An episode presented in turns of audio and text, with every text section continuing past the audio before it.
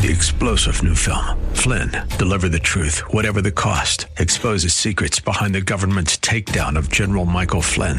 Flynn knew what the intel world had been up to. He ordered the first audit of the use of contractors. This set off alarm bells. He told the truth. He was the most dangerous person for Donald Trump to hire. They had to get rid of Flynn. Flynn, deliver the truth, whatever the cost. Available now. Watch it today. Go to salemnow.com. Salemnow.com. The Bruce Hooley Show podcast is brought to you by HemisphereCoffeeRoasters.com. Creating jobs and restoring dignity one cup at a time. Good coffee doing good. Learn more at HemisphereCoffeeRoasters.com.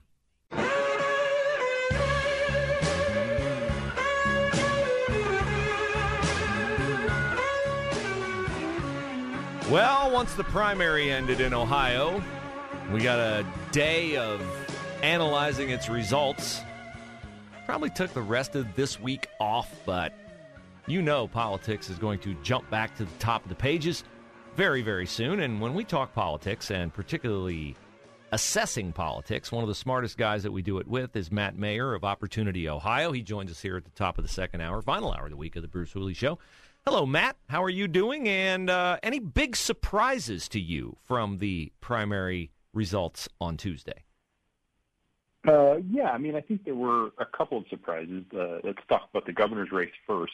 Um, well, before we get there, let's talk about the fact that there were essentially half the Democrat turnout as there was the Republican turnout. That's, yes. That's a fascinating drop uh, that signals some pretty ugly uh, results come November um, here in Ohio, at least. I wonder, though, is that part of the fact that there really wasn't a contested race? I mean, Nan Whaley was expected to beat John Cranley. She beat him like a drum. Uh, I don't know that anybody, a lot of Democrats like Mike DeWine, so I don't know that a governor primary really energized Democrats. The Senate primary clearly energized Republicans. So could we be overestimating the twice as high turnout on the Republican side, given that we had and there was a lot of passion against Mike DeWine, by the way, as I'm sure we'll talk about. But the Republican races just seem to have a little bit more energy, a little bit more intrigue. So maybe are we overvaluing the voter turnout, Republican to Democrat, or do you think not? Well, I, I look, even if we're overvaluing it by half, that's still a couple hundred thousand vote difference uh, going into November, right? So. Yep. So, and there were two contested races, right? The Senate race was contested, you know, by progressives against Tim Ryan, uh, who is a progressive anyway. And then, you know, there was the contested governor's race, two mayors of, of two big cities here in Ohio. So, you know, it was contested enough that you would have expected a bit higher turnout than, than what they got. So I, I, I still think even if you discount for the lack of energy because they didn't have quite the big race we did in terms of the U.S. Senate on the Republican side, it's still, you know, okay, bump them up to, to 750,000. They're still quarter of a million votes below what the Republican turnout was, right? Yep. Yep. Yep. So I, I mean, so obviously, it's a, it's a red state. It's trending more red, and I don't think that's good news for Democratic candidates, particularly given the Biden economy. Uh, he's coming to Ohio today. He will give half truths. He will talk about his jobs report being better. He won't talk about the fact that real wages are down. What poss- if you were a Democratic strategist, what message would you possibly give Nan Whaley or Tim Ryan entering the general in the fall? To uh, localize the race as much as possible uh, against Mike DeWine. Um, if you're Whaley, uh, talk about the the COVID response. The ranking Ohio got is is one of the lowest in the country in terms of the COVID response. Talk about uh, the, the, the weakness of the jobs uh, in terms of our ranking in in terms of recovering jobs after the pandemic. We're ranked 36 in the country, so one of the weakest jobs recovery that we've had uh, that, that's where if I were Nan Whaley, I would focus on kind of the Ohio issues and, and stay as far away from Joe Biden and the Biden agenda as possible. She won't. Uh, she can't help herself. She's a progressive, but uh, but that's what I would do. Um, and look, you know, because there's there, you know, the fact that Mike DeWine and Jon Husted only got 48 percent as incumbents going for reelection is pretty damning. I mean, you, you know, and if you dig even a little bit deeper in there, you know, Joe Blystone won 22 counties. Yep. Four of those he won with over 50% of the vote. Uh, in, in Mike DeWine, you know, for, for his own, he only hit 50% in, in 20 counties uh, across the across the state. So 20 out of 88 uh, is not a good mark if you're an incumbent Republican going for reelection. He'll win reelection. Don't get me wrong, But if you know if Jon Husted thought he'd be the presumptive nominee in 2026 uh, based upon their record, he's got he's got a rude awakening coming up uh, uh, in about four years. I think you're absolutely right. Matt Mayer is our guest. You can follow him on Twitter at Ohio Matt. His uh, he is the president of Opportunity Ohio. You can find them online at opportunityohio.org. All right, we know Tim Ryan's going to play the, uh, you know, I'm the I'm the everyman. I'm in it for the working man. He was on Brett Baier the other night and really did not answer a single question that Brett Baier asked him. He just uh, pontificated about whatever he wants to talk to, uh, talk about.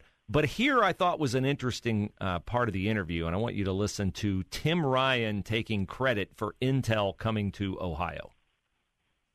I have a long record uh, of fighting for working people, uh, bringing resources back here, passing a bipartisan infrastructure bill, uh, working to bring a high chip manufacturing company like Intel uh, to Ohio. I'm about making Ohio the world's manufacturing powerhouse, and I've got a long record on that. How have we done in manufacturing jobs during his 20 years in Congress? Uh, let's how about more importantly, how has his congressional district done in manufacturing jobs since he's been in office? It's done pretty badly. Yeah. And, and the idea that Tim Tim Ryan sitting up there in Youngstown, you know, uh, Canton, Akron, all that area, is responsible for a company coming to New Albany essentially is is a bit of a stretch. And look, I hope the Intel thing works out, uh, but but that's got a lot of time still to develop. So so so you know, everyone's going to try to hitch their horses to that wagon and and uh, boy, they better hope they better hope it results in some some major wins coming here in the next few years.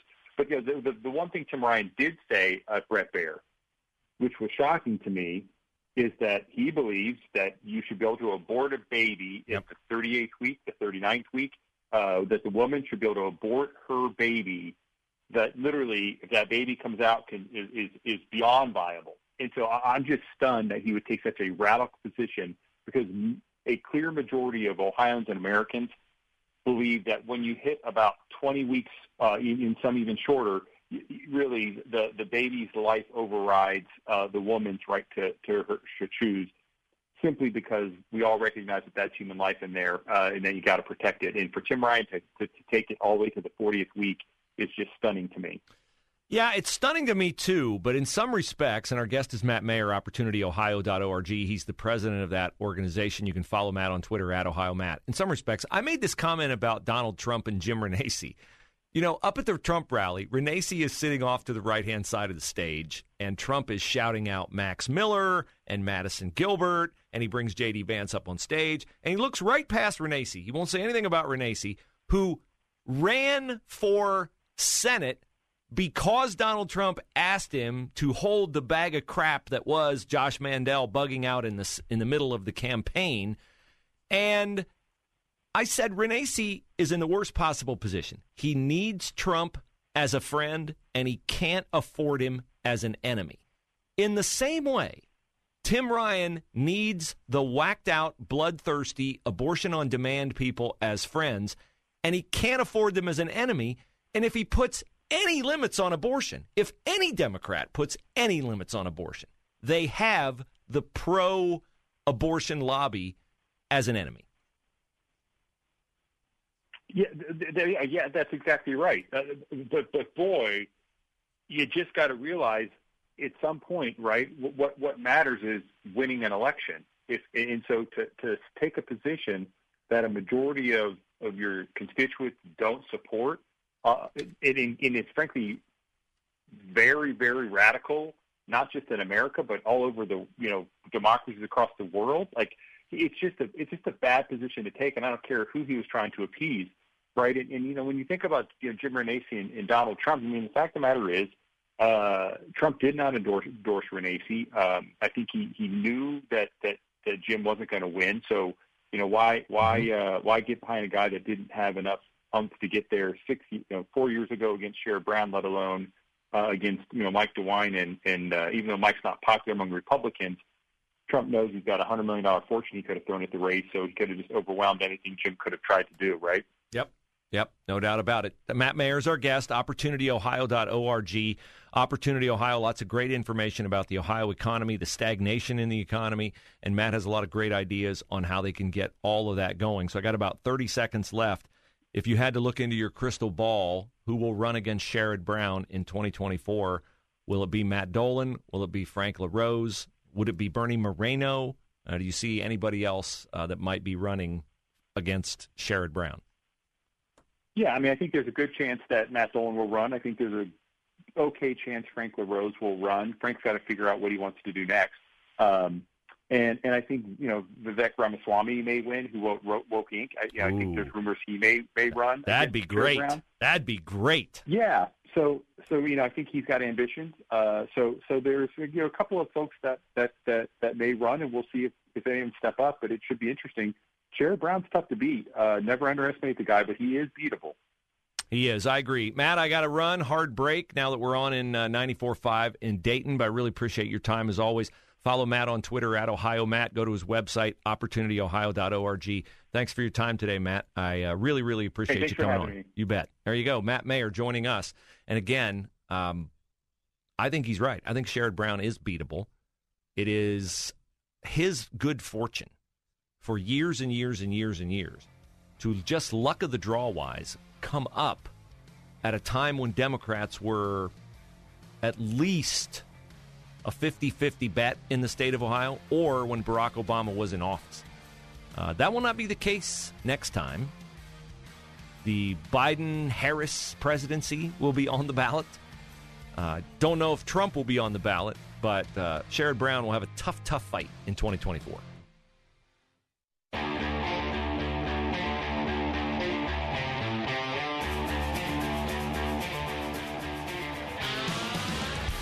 So you're going to see a new face soon at the podium in the White House press office. It will be the face of Karine St. Pierre. Uh, no more Jen Psaki. She's headed to MSNBC.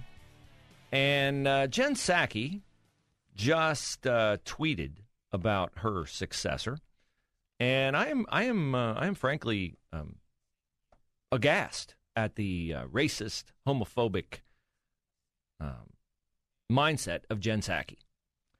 Uh, here's the tweet: She, Karine St. Will be the first black woman and first openly LGBTQ plus person to serve as the White House press secretary. Representation matters, and she will give a voice to many, but also make many dream big about what is truly possible. Wow, there's so much in that tweet. Uh, let's get to the latter part first, shall we?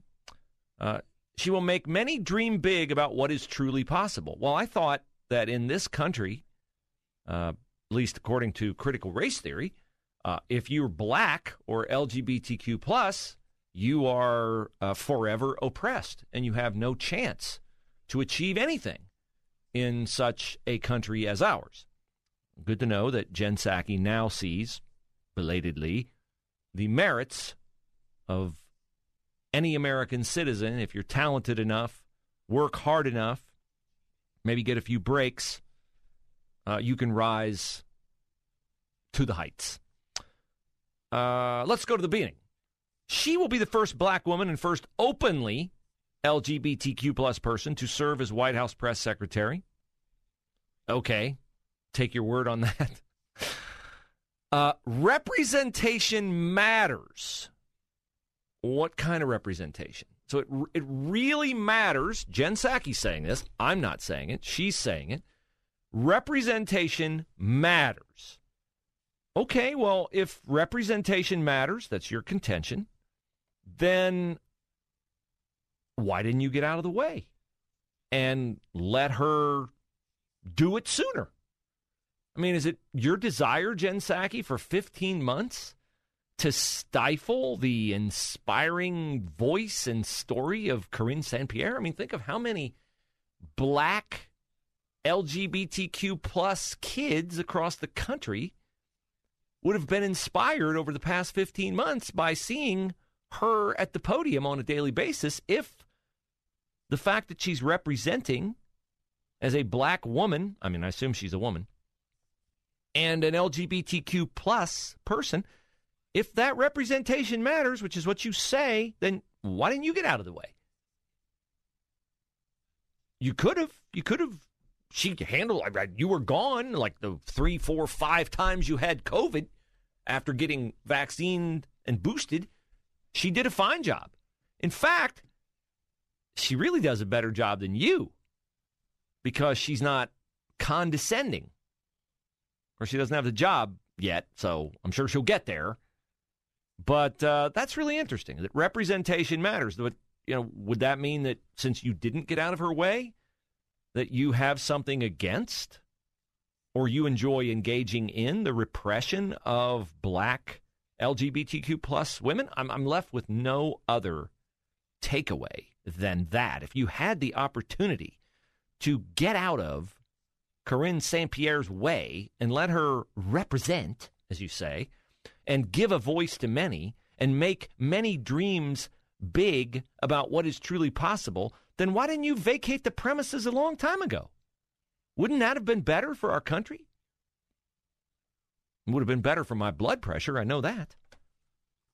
Now, Joe Biden is coming to Hamilton with an exclamation point today, and he is going to tout a jobs report that came in 28,000 above expectations. He will not tout an unemployment report, which came in at uh, above expectations. He will not tout that real wage growth is below the inflation rate. What does it mean that the Federal Reserve raised interest rates by a half a point on Wednesday? What does it mean to you? What does it mean to you? You don't care what it means to big banks. What does it mean to you? Well, it means that you're going to be paying more. yes, I know. Sadly, there is no way to cure inflation but to uh, force people to spend money less. And so, home interest rates already have jumped two percentage points since the beginning of the year. They are above 5%. Now, I, my first mortgage was double that, 10%. 1987, my interest rate was 10%, and that was below market. I did a, a FISBO, as they say in the real estate game, a for sale by owner, and the owner carried the mortgage at 10% fixed. And that was below market, 1987. Now rates are at 5%, but we've gotten used to rates in the twos and threes. And so it seems really high. And I understand why it seems high because the cost of homes in the past year have gone up an average of 55 percent. I spoke to a friend of mine last night who is moving out of the area. And so he's putting his home up for sale. And, you know, he's moving and relocating in June. And his home is not for sale on the market yet. Now, he lives in a very uh, desirable neighborhood. He has a very beautiful home. But it's a measure of how difficult it is to buy a home that he said, you know, we'll put it on the market. The thought is with the realtor, we'll put it on the market on a Friday. It'll be in contract by Monday morning. And the expectation is it will be sold 25, 30% over asking. So house prices are super, super high. What does that mean if interest rates on home loans are 2% higher than they were a year ago? It means for a median priced home, it's an average home, starter home essentially, your house payment will be three to four hundred dollars more per month. Now, who buys a median priced home? Working family. Two factory workers, maybe one teacher, one stay at home parent. Three to four hundred dollars per month higher because of the rise in interest rates. And they got to raise the interest rates or inflation will just go nuts. Well, I don't need to buy a house, Bruce. What if I need to buy a car? This number blows my mind. The average car buyer, according to USA Today, finances $37,000 to buy a car. And the interest rates on that kind of a loan are higher. Now, if you carry a credit card balance, which I do not, but some people do, if you have a $5,000 credit card balance, a half point increase in interest rates will add $200 in total interest for borrowers who make the minimum monthly payment. Uh, that would add $800 until the balance is paid off. So, all of us who are in that massive middle, we're going to get pinched by the Biden problematic economy and by the nece- necessary fixes of the Federal Reserve. There is no way, this is like an economic root canal without Novocaine. Inflation is bad, gas is over $4 a gallon again. So we all cry out for it to be fixed. And the fix feels as painful, if not more painful, than the problem. So, stay angry, hold them accountable in November, vote them out of office, tie his hands so he can't do any more damage. Three star general Michael J. Flynn, head of the Pentagon Intelligence Agency, knew all the government's dirty secrets. He was one of the most respected generals in the military. Flynn knew what the intel world had been up to. He understood its funding. He ordered the first audit of the use of contractors. This set off alarm bells. The explosive new documentary, Flynn, Deliver the Truth, Whatever the Cost, uncovers the facts behind this scandal. Flynn told the truth. He was the most dangerous person for Donald Trump to hire. I find out the worst enemy that I'm going to face in my life is right here in America. They took my assessment and they wanted me to change it. And I was like, I'm not changing it. They had to get rid of Flynn. With in depth interviews, archival footage, and never before seen personal records of the man behind the headlines. I just felt like I was drowning. Flynn, deliver the truth, whatever the cost. Available now. Watch it today. Go to salemnow.com. Salemnow.com.